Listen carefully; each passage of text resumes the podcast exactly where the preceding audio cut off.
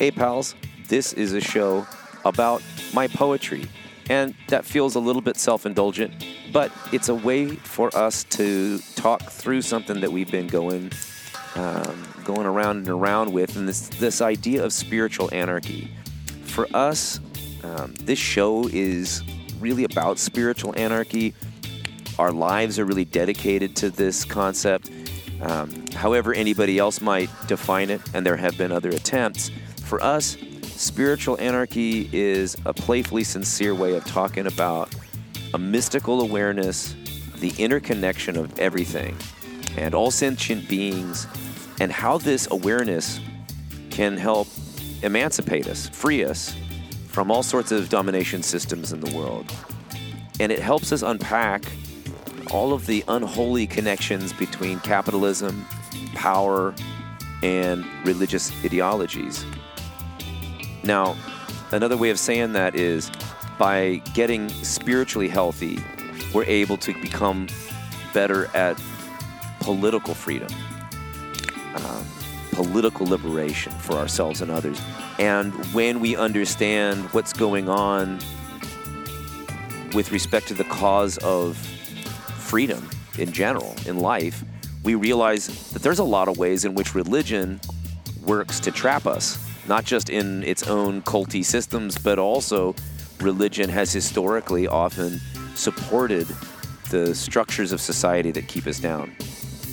In other words, we believe in full spectrum emancipation. We believe in the relationship between spiritual, economic, and political freedom. And we want to find that for ourselves. We think another world's possible, and we want to bring that out to everybody else. But that's a lot of concept. so, what I want to do for this show is share with you some of the poetry I've been working on that's helped me to express this idea that is at the center of what we do at Protect Your Noggin. But to express it through poetry, I'm gonna chat with Stacy about it, see where it goes, friends. Thanks for being here. It's kind of a vulnerable thing for me to do, but it's also a really nice thing for you to do because unless you are stuck in traffic, you might have something that could be better than listening to this podcast. But then again, maybe this is just what you need for today. Either way, thanks for taking a chance on old Jeff and Stacy today. Let's go. Right. All ahead full.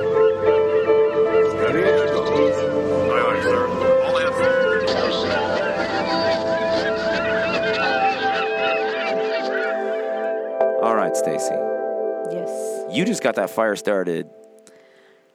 Fa- I didn't. I didn't even know when you started it. You're getting so good Yeah. at lighting these fires Well, up. and I- what was your secret today? I, well, I would say my secret always is egg cartons.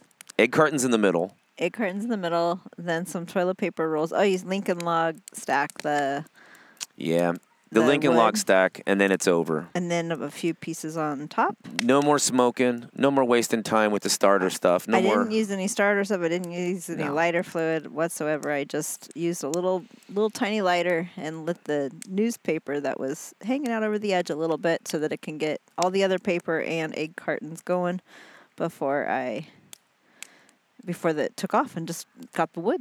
Sometimes Stacy and I take a couple days off. We go out on a weekend. We've got a couple places we like that are near water. In this case, free. Although you got to have a Discover Pass. Mm-hmm. You know, it's just a thirty dollar pass annually. For a year, yeah. Uh, so heck yeah, but we get out and we kind of have little writing retreats. We're working on concepts, workshop and stuff. And um, when we're going through this, I, I realized I haven't really been able to talk through with the dear listeners some of the poetry I've been working on. And heck, sometimes we yammer. At least I've edited this a couple times, and we can have some fun. But really, this this is poetry that I've been doing around town here in Portland at different open mic nights and, and different events to kind of workshop these ideas I've had about where I'm at with respect to spirituality and I want and I want to be able to do it in a way that's unfettered. I'm I'm mm. not sure I'm there yet, but the mm-hmm. reason I'm using the poetry is because I spent so much time writing like theology texts or mm, something, you know, mm-hmm. um, dealing in that realm and feeling always that I had to look over my shoulder. Yeah. Was I going to offend the institution? Was I going to be a heretic? You know. So here's the first one, and I really like this one to set it up because it shows you that a lot of the time when I'm talking about stuff, even in my lectures, like it in the the Trembeth lecture where I said there's no academic freedom outside of Christian universities. And then if you think that that's what I'm saying, you don't realize I'm on my way out of the Christian universities. But I said I don't think a Christian, a truly Christian university is possible. Right. So, um, you know, maybe this is too playful, maybe this is too cute, but I do like to encourage readers or listeners to read between the lines, and that's kind of going on here with this first poem. This first poem is called "Unbeliever." This is kind of my uncredo, if you will. This is my um, my almost rascally. Um,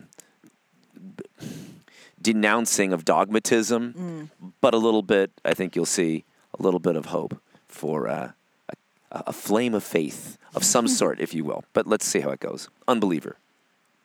Did I lose my faith? Since my apostasy, what do I believe? I don't believe anything anymore. I notice. I acknowledge. I love. I'm open to realities and experiences. I welcome new insights and new embraces.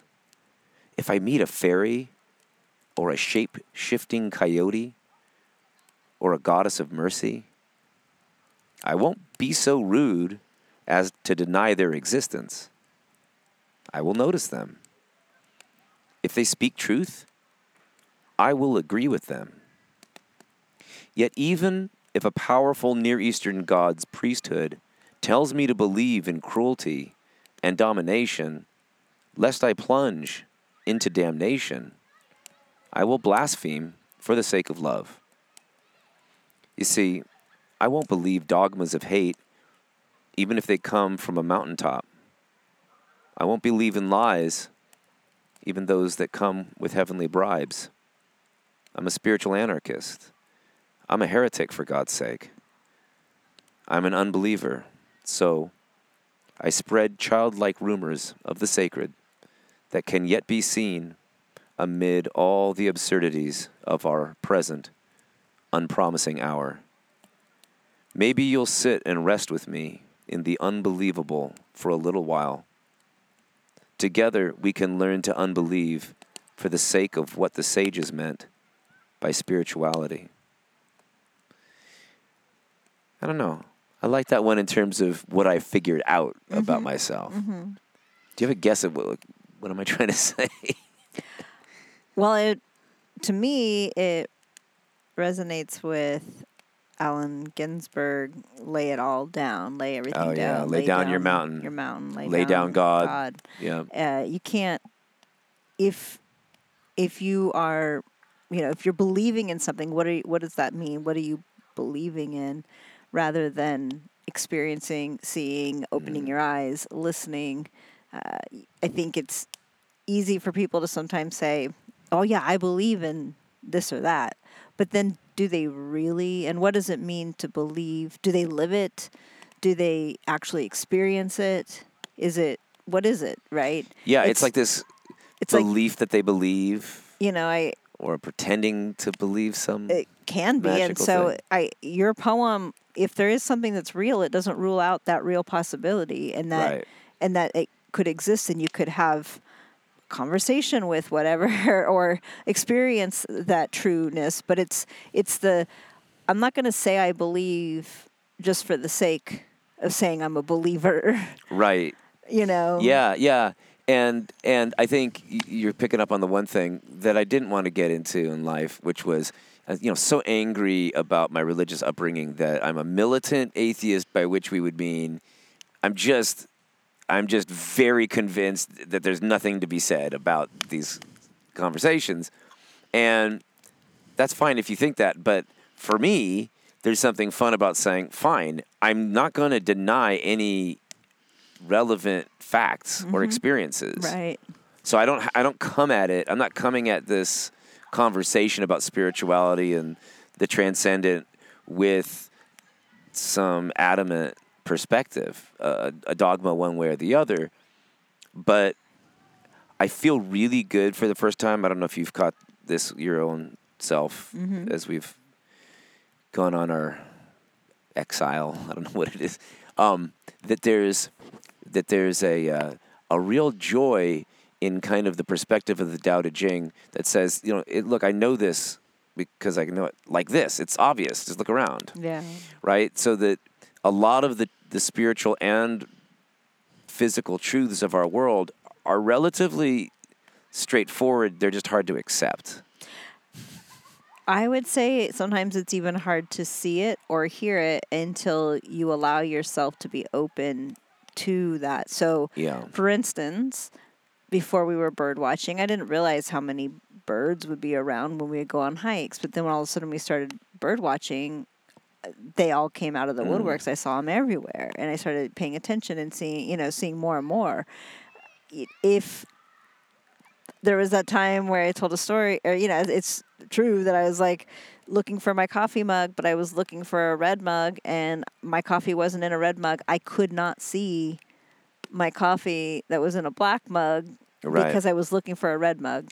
Yeah, I so our cognitive it's our cognitive biases it. again. in a way. Yeah. It's but it's not, and this is the key for me at least. It's not the same experience I'm having now that I had 10 years ago, which was there's all of this cognitive dissonance, and my job is to use all of my intellectual powers that I can muster to try to convince myself and other people that the dogmas that we've been holding hold. Mm-hmm. Right? Like I don't like that world anymore. It's like it's like kind of having if it's true, it's true. If it's not, Right. fine. You don't but have like to work so hard. like It's- I- it'll I be evident. I had this feeling like that that Yahweh, the God in the sky, was like an alcoholic father I had to keep making excuses for. Mm-hmm, When in fact I'm like, well, wait, if I just reframe the whole conversation um, in a more mystical direction, then that conversation changes altogether. And it's not about again. I think for me, belief is like I don't have. I'm using the word here in that sense of I don't have any real evidence or experience to back this up. I'm going to assent to it because I'm told I'm supposed to. Yeah. I don't believe that way anymore. I can't do that. Right. I don't think I don't. That's not true to me. But if in fact I saw a werewolf, uh, well, like I, I You're not going to deny that. I'm not going to deny the phenomenon, right? So like I saw a shape shifting coyote creature in the desert, not high, right? Like sleep deprived, yes, but we were we were finding a place to camp. I probably didn't see it. It was probably my sleep deprived mind playing a trick on me. But my point is, I'm not I'm not averse to saying yes to whatever I encounter and then engaging it and discerning and saying you could call your you could say you're the God of the Bible, but if you if you want me to do something cruel, I'm going to say no. Right. And you could be a foreign deity that I don't believe exists until now, and then you're I'm not supposed to talk to you because you're from a different different system or something. And I'll say yes.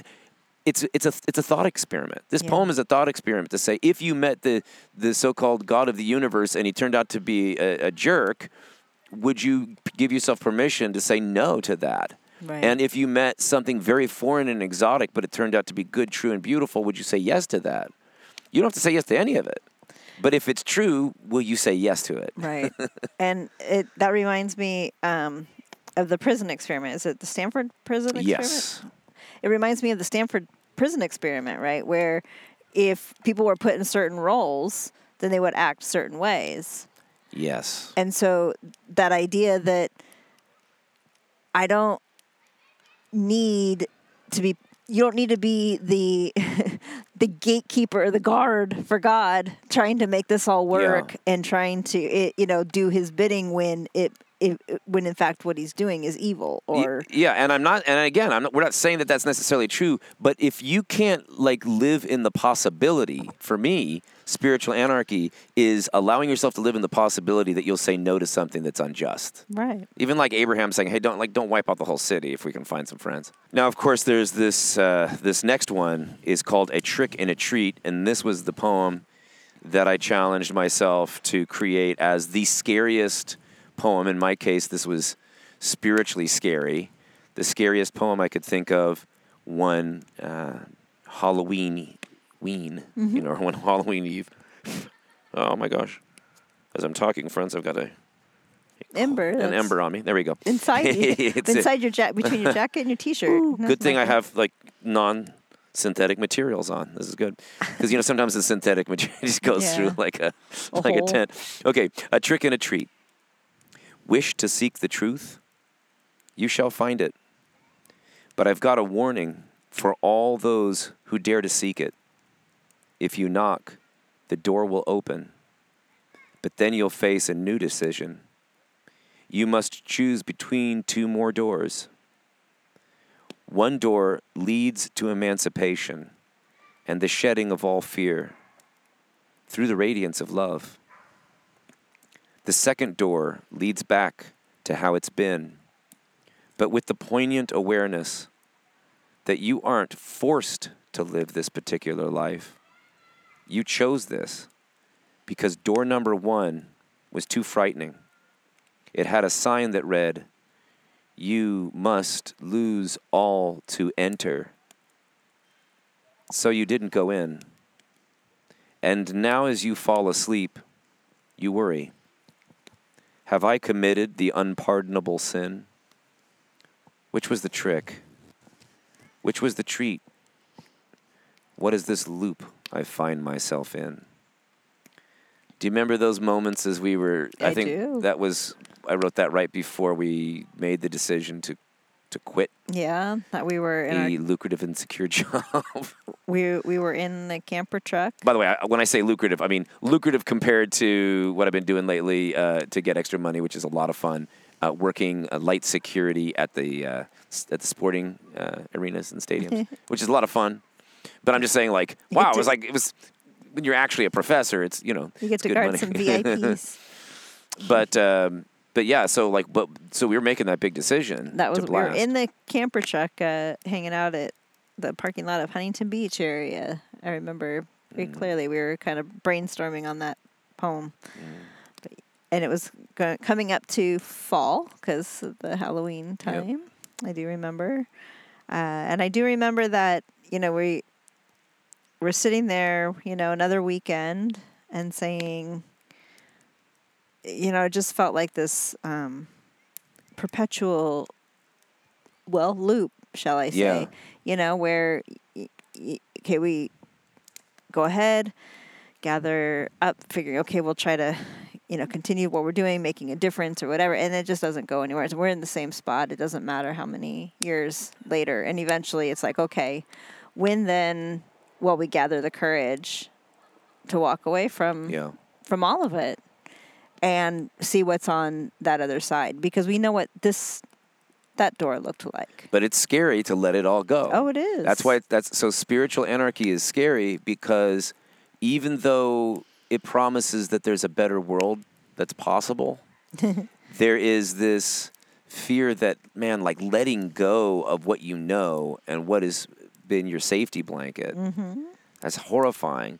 And yet on the other hand, there's this this concept we've been talking about of the unpardonable sin. When you know darn well what's going on, but you don't do it. And I think yeah, that's where you can't it will keep bothering you. It'll keep nudging you. you know, it'll keep hmm irking at you. I don't know what the right Yeah. word is, but like you'll still feel this unsettled feeling until you do that thing that you know you're supposed to do or that you Yeah. and it might that's the other thing too often I, I i love the there's a line where we were reading it was saying that the truth is is clear the truth you you know the truth it's usually pretty simple but it could Yeah. be the darndest hardest thing Yeah. sometimes to do Yeah, or you know what you to need do. to do Do you have the courage to you do it? so And we were talking about this um, at, I guess it was Nalu Kava, and somebody came up and she said, "Wow, this." Like she she realized how scary it was. She said, "I've got to make a decision."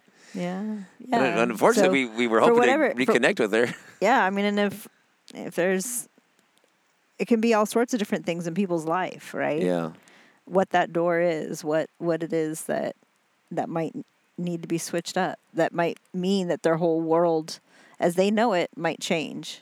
When I read that poem, people kind of instantly I'm not saying everybody, but there are very many times when people say, "Oh, I know what he's talking about," but it's not what I was. Like it wasn't my scenario. No, it's just their own. They know the conundrum. Like I need to break up with this toxic relationship, Right. but what am I going to do? Or I mean, this job that maybe Yeah. pays well but is making me absolutely miserable, whatever that might be. whatever it is. You know, all those different things. Who knows what it is? But anyway. doing what you know you should do, thinking what you think, And following your feelings. These are hard things sometimes emotionally. And my death doula self says, if you know and you feel like you know that this is something that needs to happen, and if you never do, at end of life, those are the the things that people do regret. hmm They regret not trying. Yeah. You know, they regret. Hmm. What what could what would that have looked like? What would my life have been had I had done Yeah. X, Y, or Z? Late 40s guy finding himself and trying to write poetry and reading it at open mic nights. Sounds very cliche. Is cliche. is a lot of fun. You know what else is cliche? Sitting on the couch and not doing that. right? So Yes. I'm picking the, the cliche that's more fun. And here's one where, uh, to, to lighten the mood a little bit, thank you. Um, this is one of my favorites. Uh, this one is uh, uh, intentionally ambiguous about whether it's to you, because it is, to uh, kind of Guan Yin, which it is, to Ruach, that like the, the, the feminine principle of the Holy Spirit, which it is. And also, it's playing with the fact that I can do this. It's kind of like erotic love poetry to you and to the holy itself, and um, and that this is my exercise in something that I never would have thought was acceptable within you know within kind of our old milieu, if you will. She is the Tao, is what it's titled. She is the Tao. She is the Tao. I am the 10,000 things. She is the Tao. I am the Spirit. She is the void. I am the Spirit. She is the void. I'm the vanity of all vanities. She is the stillness. I am the madness. She is the fullness. I am the art. She is the fullness. I'm an infant's wail. She is the formula. I'm drunk on the emptiness. She is the formula. I am the alchemist. She's whatever is hovering over the vast, vast surface. I am the waves on her surface. She is the she is the deep. Now, it really is kind of for you and about you as the personification of this The you being me or the you listener? no, the you Stacy, right? The da- but um, but it also has to do with this really wacky mystical concept you had one day when you were meditating, and you said this thing that sounds so absurd and silly, and it's probably not true. That men cannot be saved, which sounds like the opposite of what you find in the Gospel of Thomas. This is, you know, the male disciples say, "Hey, how can this woman be a um, uh, an apostle?" And Jesus in the Gospel of Thomas says something like, "Well, you know, through through understanding this deep reality, she'll be made into a, a person, into a man." And I don't think it's as sexist as it, as it sounds in our translations, but I'm not quite sure what's going on there. But the main point is that um, I don't. I don't hold to that. By the way. well, no. What I'm saying is, what I'm saying is, there are some interpretations of the, this is a side issue, but there are some interpretations of the Gospel of Thomas that are basically saying that it's playfully saying that the men didn't get it, and that Jesus is actually honoring Mary Magdalene, and they're just screwing with them. Gotcha. Like there, there's interpretations that I used to never believe it. I used to say, no, this is definitely sexist. But I, I tend to see a lot of the Gnostic texts as making fun of the men disciples and denying that essentially Mary Magdalene could have been, or at least was, you know, was Right. um, an apostle. Something that people find really mm-hmm. problematic, right? Mm-hmm. So it's also kind of like love poetry to the idea of the of ruach, the spirit that's hovering over the surface of the waters in the Hebrew texts. And the main thing though is that the idea when you were saying that men can't be saved, mm-hmm. this kind of led more to like this archetypal sense of the yin, the yin principle of the world has this undyingness, mm. And then the then the man's yang, Yang has like this. is inner- a ripple. Yeah. It is it is a it is a, a, a I don't even know if this is it's certainly too simplistic, but that this yang principle is a shout, is a roar that is an ongoing and maybe eternal pattern, but it is not itself permanent. It's a wave. It's a ripple rather than a than the water itself. Is kind of where I'm going with it. And we often think of the yang as the nothing, mm-hmm. and the I'm sorry, we think of The yin yin. as the nothing and the yang as the something. But I, I think where I was playing where I, was playing with this is The the, eternal thing is the ocean, mm-hmm. and the the human drive for ego. The ego is a pattern. It might be an interesting pattern, but it's a, it's it's not a something. It's a something on a substrate. It's on a but the whole thing is the dance, and the whole you, you don't Um, That's have right. you don't you don't have anything without right. You need both yin and yang. pieces, and it's the dance and play of Yeah. each of them together. I could yeah. adds beauty as well as um, form in a certain sense to each other. I could have added, and maybe I will. I don't know. I, I'm, I'm going to add it right now. I'm going to add it right now. I am the alchemist. She is the strings. I am the chord. There we go. I'm- might take that out later. But you know what I'm saying? Like, Yeah. like, I'm not going to do this one. She is the hard drive. I am the software. Mm. like what I'm saying is, there's mm-hmm. this, mm-hmm. there's this interplay between these things that you, you're right. You can't have one without the other. But to me, that the most important thing about that is that it was just fun for me to be able to play with Yeah. something, a way of dealing with spiritual poetry that was nothing like anything else I had done, Right. Right. or at least not consciously, because a lot of the evangelical songs we used to sing had a kind of erotic element to it that we didn't quite realize And at the time. coming out of a out of a tradition that only was really honoring the yang and, Yeah. and that's also still oh, one-sided that it was necessary to sort of lift up and you know Mm-hmm. give notice to what what the yin is and that yin Mm-hmm. energy and, and all that it is and does and allows the yang to be Would you, perchance, read Two Evangelists and a Response? This is a poem that we wrote together. I will Two Evangelists and a Response. On the boardwalk yesterday, a sunburnt preacher asked, Where would you go if you were to die tonight, kid?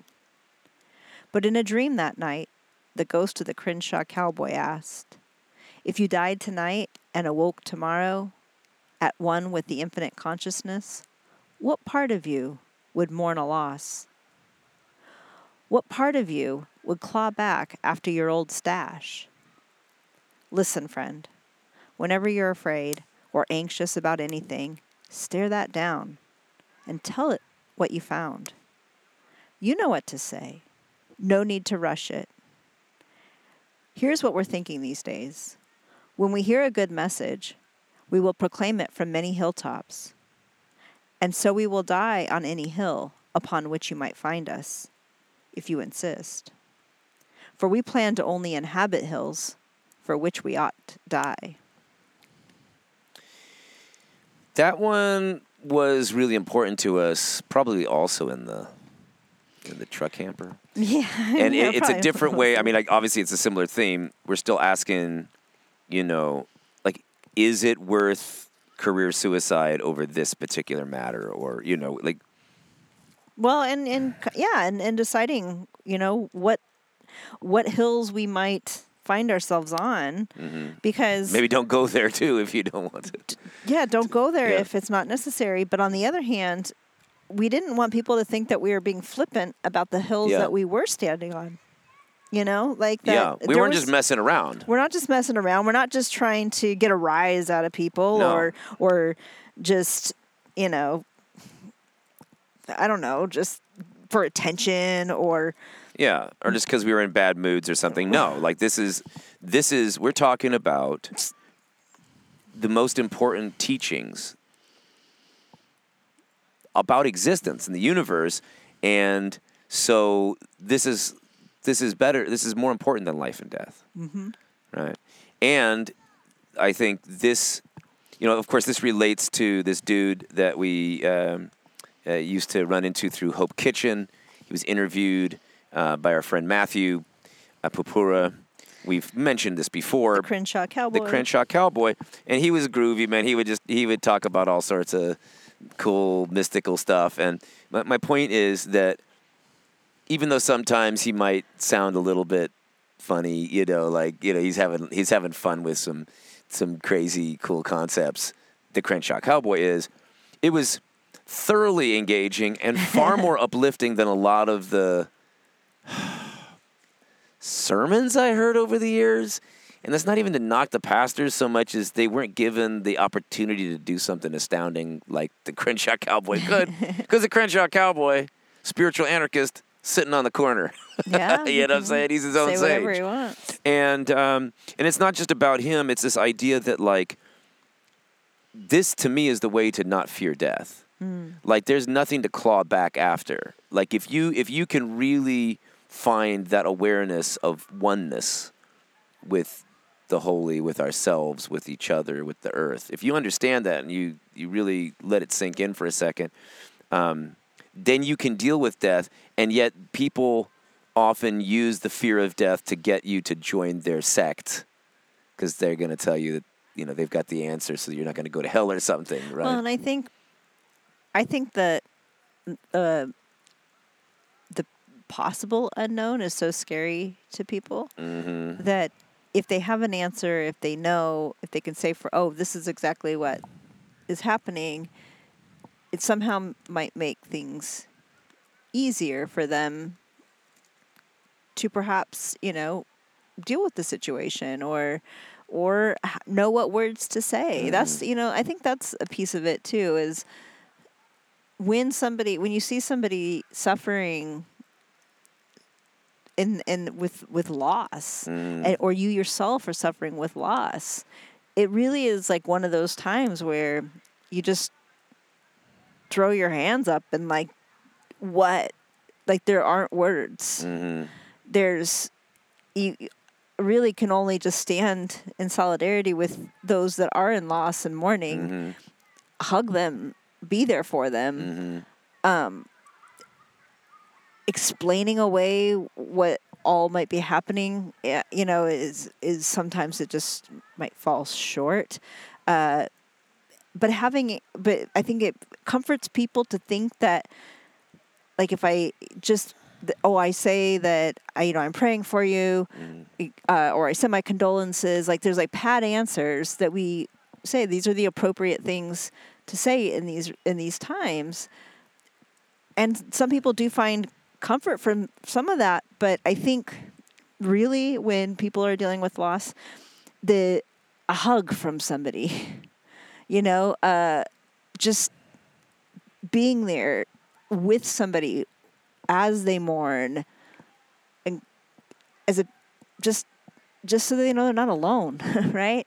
That there's somebody there that is a witness to all of this. I don't know. There's that piece that just i think um being there is far more important than saying things or or trying to comfort with words and in all of it, a a conjured up belief in something that you might not fully believe in. It doesn't even seem as intelligible.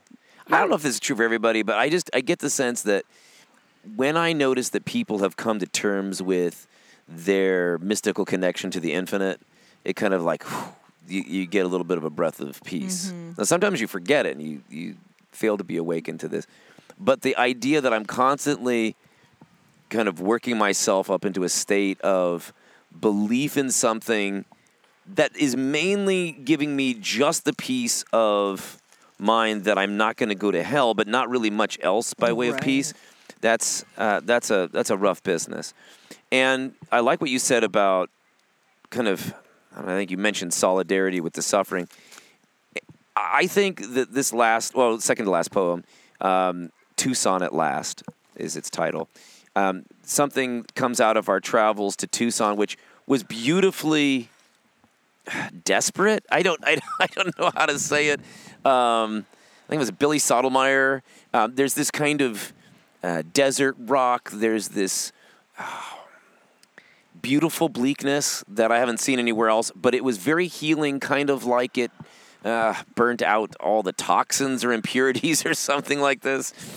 Tucson at last.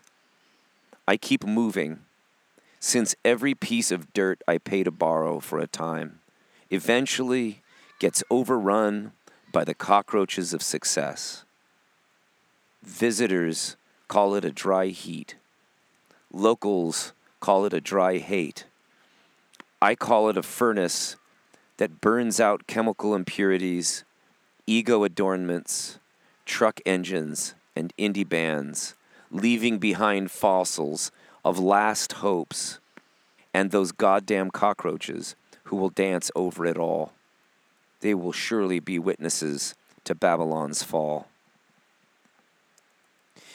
Dear Tucson, at last I arrived.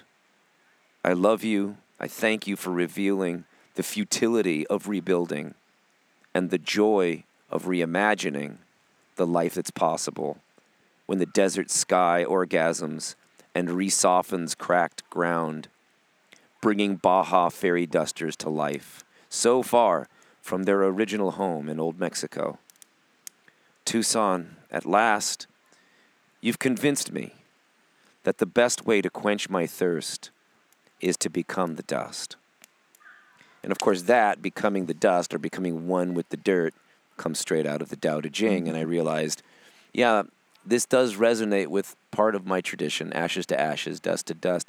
But doing this not just in a way of, of, of a, a threat, mm. you know, and I don't think that's true like on Ash Wednesday. Ash Wednesday always used to be my favorite mm-hmm. holiday, you know, in the liturgical calendar. But, um, but kind of breaking down my ego. How'd you like Tucson? Because that's my second favorite. If I didn't go to Portland, I might have wanted to stay in, in Tucson. I loved our time there. I it would be fun to go back and see when we weren't going there when seeing some of these amazing music, you know, musicians and things like that. Like you know how Mariachi Luz de Luna just was walking by. feel about it. it. There was a, it was a magical moment at that time for sure. Uh, as they, as a bumper sticker said, something about Tucson, the a dry hate. That's where I got that line. yeah, Yeah. yeah, and and It's very hot. it was very hot, and it wasn't like, you know, like dry heat, you know, or whatever. Like it's like, ugh, like, oh, at least it's a dry heat because that's what you know Yeah. usually people say. Well, but, it was so hot Yeah. that it was like, it's a dry hate. Like, and the earth is um, getting hotter yeah, but it was, and drier. but it was really crazy when all of a sudden, this like storm rolls in Oh, yeah. and it just starts raining and there's just something that like changed in the whole atmosphere Oh, it was so beautiful. Hardly a more beautiful thing. that it yeah and like the smell of the earth like when that fresh rain on that hot asphalt is like steaming up and rising and just the mm-hmm. way that everything smells like refreshed and like it it really was like you're so hot that you don't need to run out of the rain. Like you're mm-hmm. happy to get drenched by it. It's like mm-hmm. going for a swim on a you know a hot summer's day and it was very it was super beautiful and then there's something that just breaks in the air and it just softens it enough to make everything tolerable and then magical and Better than tolerable. And Yeah, yeah, it's like way exactly tolerable right. but it's like yeah this like moment of release So then I'm thinking, yeah, so then I'm thinking, wow, this is great. I really need to get me some more rain. And, and, and what better place than to go live near my brother in Portland where it rains, you know, a lot. And, um, and I, at first, you know, really enjoyed it. And it's definitely going all right for me. I, I was, I was a little worried. We get enough time outside. We walk a lot of places. So it wasn't, uh, it's not been as bad as when I lived near the Puget Sound where it was pretty much always gray on me, and I got the seasonal affective disorder a little bit worse. And uh, we were also living under some trees, you know. Anyway, so I've been doing pretty well. At the same time, I was having a bad patch. I was feeling kind of down a couple months ago, and it had been raining for for some time. It was it was pretty wet, and I found myself on a street. Okay, this is this is these are the key facts here that matter. There's a street here in Portland called Failing Street. Okay, which is great and horrifying at the same time. Um, and then, uh, remember, friends, my name is Jeff, and uh, I saw this this truck. This is a poem that I wrote after having a really bad day, feeling really, really down, really close to despair, utter despair. And I saw this truck and something written on it. That's the subject of this poem, and um, uh, and it kind of startled me enough to, to kind of snap me out of it, but it also was uncomfortable and bleak. It's called Fabrication. Fabrication. I'm not sure it's my best poem in terms of crafts and, and artistry, but uh, it definitely is my favorite observation because it, um, it reminds me of something I'm working with uh, at the end of the, the academic year here with the eighth graders, and that is this uh, idea that comes out of France, psychogeography, where you just get lost. We talked a little bit about it when we were getting lost on the motorcycle, but this is one of the first great observations that I've had as I've been doing this wandering and, and looking for synchronicities in the urban landscape and looking beneath the surface and, and trying to really let the city be an oracle card for me. All right. This one was a little too much of an oracle card. Again, the poem's called Fabrication. It's my last one. Thank you, friends, for indulging. Moi. Fabrication. It was as soggy as ever that evening I wandered down Failing Street. I was not feeling like a winner. I was trying to imagine the melody my late son might have draped over his unfinished lyrics about God pissing on his face. My friend, who's stuck in Tehran, uses a Farsi version of that metaphor when he's held back from his living children by religious zealots who misread Rumi. Not like us, we get him just fine. But we've lost the recipe for his wine. Now, back in Portland, I was smoking from a pack I could no longer afford, fighting the sickness unto death, a despair that's more frightening than lung disease. Just then, a pickup truck drove by. Its logo read, Jeff Made. Its subheading said, Fabrication.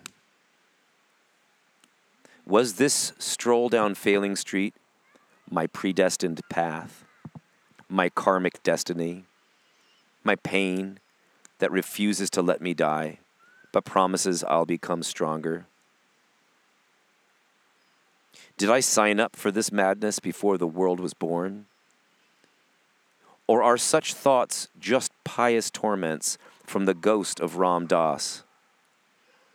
Is this last spiritual bypass the last great temptation faced by pilgrims on avenues without Bodhi trees? Did I escape the shadow of Jonathan Edwards' angry Calvinist God, only to find out that the demiurge with fatalistic intent was me all along? Am I the architect of this living hell? Did I decree my own reprobation? Am I in a fabricated Gehenna? Jeff made. If so, I've got a nasty Yelp review coming for this Jeff guy. I think I'll entitle it, That Bastard's Ego Must Die. Now, all sorts of fun stuff going on there. but do, what am I what am I thinking about the, the Ram Dass thing? Yeah. Okay, so maybe you could help us. Well, Ram Dass and other sometimes spiritual folks would say that somehow prior to entering into this world, we have all consented to whatever lives and that we're that we're given, which include all of its traumas as well as Right. its victories. So it's the whole package. Mm-hmm. And that perhaps there's maybe some lessons that you've opted to try to learn in this lifetime and that some of this is all part of the process. But it's the whole idea that you've given consent to your current experience, no matter what sort of hell you might find yourself in at the moment. Mm. And you've always struggled with that idea of saying, like, that that didn't, well, I don't think that rang true. Well, it's certainly upsetting. well I don't know if it. Yeah, there's certain things that ring true. We were talking about how in the Tao Te Ching we find it refreshing that most of it is just you state it and you think about it and you say, yeah, of course that's true. This is more like when I hear, like I like I say in the poem, Calvinists saying, "Well, I know this seems like a really upsetting thing that happened to you, but." I You have an kinda- kinda ideology that fixes it. it. Well, no, in the case, Yeah. well, no, no, in the case of the Calvinist, it was you didn't ask for it, but before the world was Yeah. made, God established this. So at least it's it just God's is. fault. This is this is the fate, though. This is fate. So what are you going to do, right? Mm-hmm. It's like take comfort in the fact that it's faded Mm-hmm. or how different. And I'm saying not very different is that from what Ram Dass would suggest that I'm the Calvinist God predestining my own life to happiness or sadness. And so first of all, I don't I don't have any reason to believe that's true. I have a lot of reasons to believe that that makes us feel better about the randomness of the world. But I think that's exactly the opposite of what, say, um, the book of Job is trying to accomplish by saying there's a lot of just random bad stuff that happens.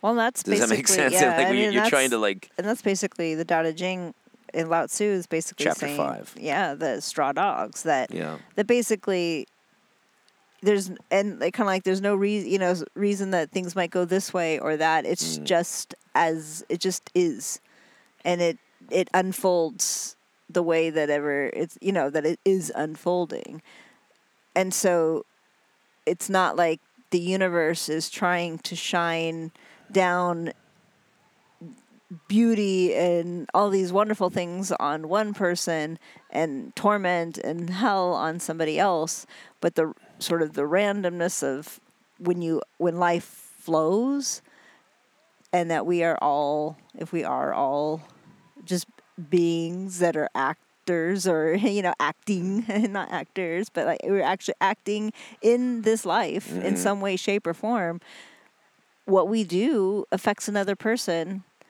based on where we show up at any given place or time yeah. and that whatever that interaction might be can be completely random Yeah, and and that I think helps us.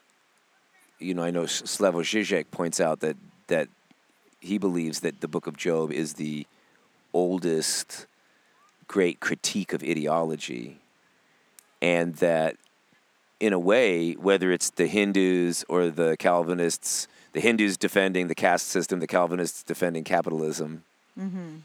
or whatever, that's the thing that I that always makes makes me realize that there's a when I think about spiritual anarchy, I think about the importance of not allowing any priesthood or religious ideology make us feel complacent or okay with injustice, shadism, caste system, say in India, right or um, the idea that the reason that white Europeans were able to take over America is because it was predestined, right? Like you can justify a whole lot of non nonsense, and you can ignore the suffering of a whole lot of folks and even yourself if you spiritually that it's- bypass. if it's god ordained or this is how it was meant to be Now, if that's the case, and we're all playing a video game, so be it. That's interesting or fun. But I, I just, I, I find it a little bit.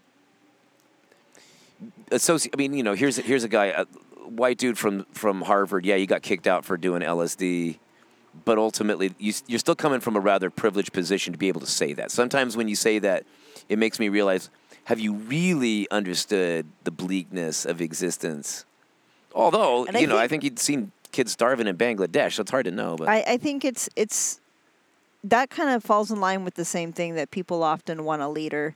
They want they want a design to something. They want to know that because here's the thing: the other the opposite. If it's just random, anything can happen to you at any moment. Yeah, and that's And- psychologically distressing. and that can be distressing, right? How do I avoid this or that thing, or you know? So I think that there's sometimes comfort that people find in thinking that. I mean, that's, it goes to the same thing as when some when something happens that's bad to somebody, then they say they try to find the reason. Mm-hmm. They try to blame it on something. Oh, you know, like what, you know, like whatever it was, like they were driving too fast, or they, you know, or yeah. they were wearing the wrong clothes or any Right. anything like that. Don't fly that airline. You know, yeah, whatever it is that you you know put on it, you have to come up with this reason so that that your loved ones are safe, that you're safe. You Yeah. know, and the better way when you say Stacy is a death doula is to face our mortality, to Yeah, face yeah. the risk that is inherent And in it- existence.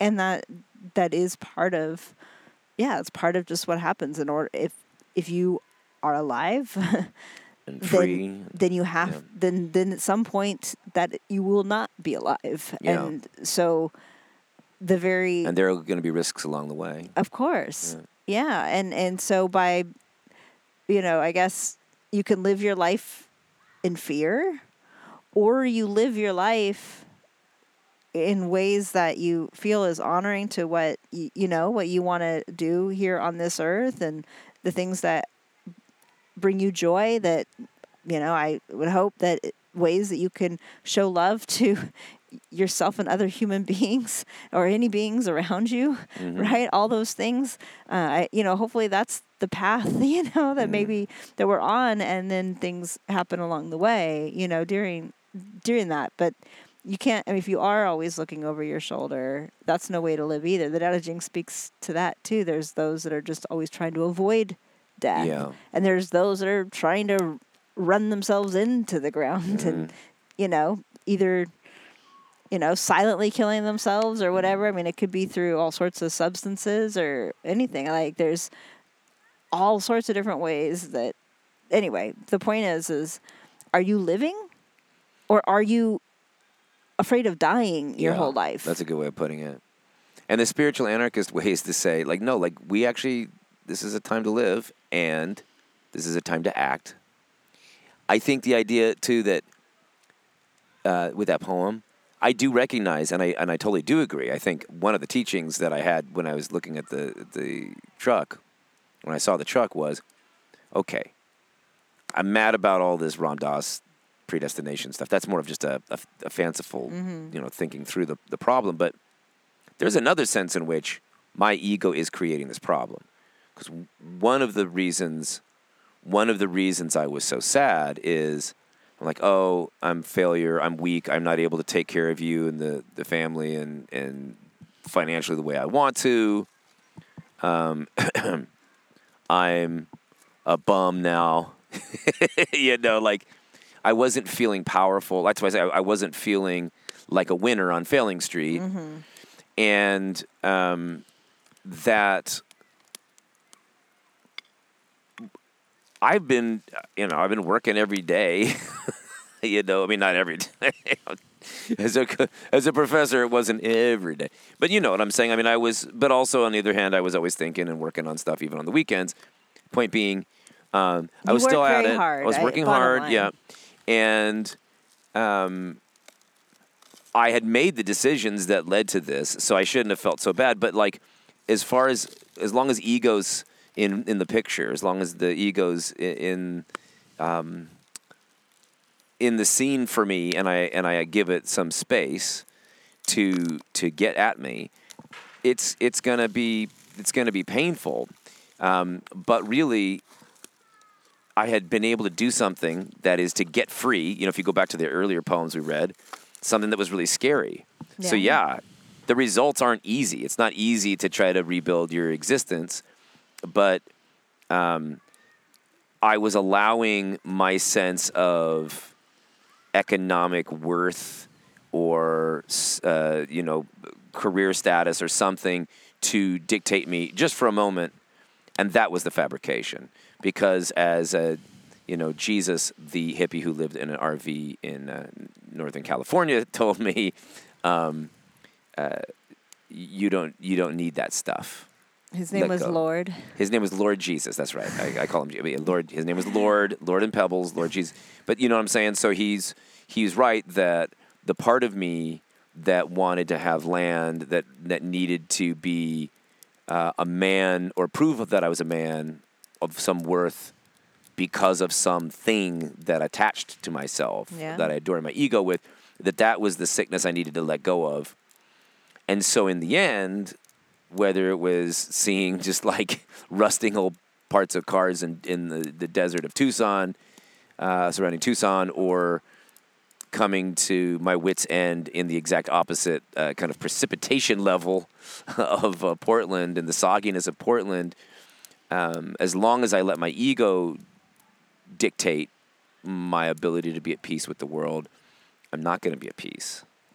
And so it's not like you can ever get rid of the projection that you have to the world. You've got some kind of ego, but letting the ego dominate the conversation is what was causing me a lot of agitation. And I feel better now, although I must say it's not raining. And is- you're not on Failing once, Street. right? Once it starts, I love Failing Street. Uh, that's where the uh, that's where the drum store is. Uh, I really wish the property values were a little bit lower on. Oh, I don't even care. I wish there was a house I could buy on Failing Street because I would love to have that as my address. It's funny, like the Lucky 13, but more importantly, um, it's funny. I think that I don't know if it would go down this way in some other city, but Portland is is groovy enough to not really care that it sounds silly, right? Like there, Yeah. there's something Oh, really courageous and Yeah. and it's a power move. It's a flex to be able to keep that street Yeah. yeah, they, we also have a we also have a street that's called Couch Street, but it's actually pronounced Cooch Street, which I think also is is, is interesting and brave. and uh, but like, why not? Like, we, we don't care. We we don't we we, we got to be us. You know, like we do our thing here. You, you, you can you can scoff all you want. You can you can make your uh, WTF Portland uh, TikTok videos. You can drive through from uh, Seattle to uh, Portland and and show how horrible it is here with the whatever you think liberals are, are contributing to the unhoused population or whatever. But um, but I- ultimately, it's a it's a groovy town because it has a place. It has a street called Failing Street, and, And it didn't change it to Pleasant always- Gardens. I'm always reminded that there is this street in Portland when we're driving underneath the freeway or the freeway, sorry, and driving underneath the bridge that says failing bridge. and like Is that something? yes. That's pretty cute. It says failing and then DR and I'm like oh my gosh. right now, we're, uh, like- we're, we're under the failing bridge. yeah, like we're Okay, drive- that's- step that's on the one gas step a little too far. faster. That's one step we too don't want to be on that. Don't want to be underneath that before it goes. But anyway, Hey friends, for me though, I would say like if you you know you maybe if I did nothing better than teach you that it's okay to have like mediocre poetry that at least means something to you and helps you process what's going on in your heart. Uh, do it yourself. It's been really fun, and if you if you're lucky enough to be close, if you're in a metropolitan area or anywhere that has open mic nights, give it a shot. It's always nice to be able to get feedback and then start conversations with folks. Um, Well, and it's yeah, it's a good way to start processing through things and and really coming to terms and facing reality with you know maybe where you're at at a moment, right? So, take a take a shot at fighting evil with poetry, as Micah would say. And in the meantime, Deep peace upon peace.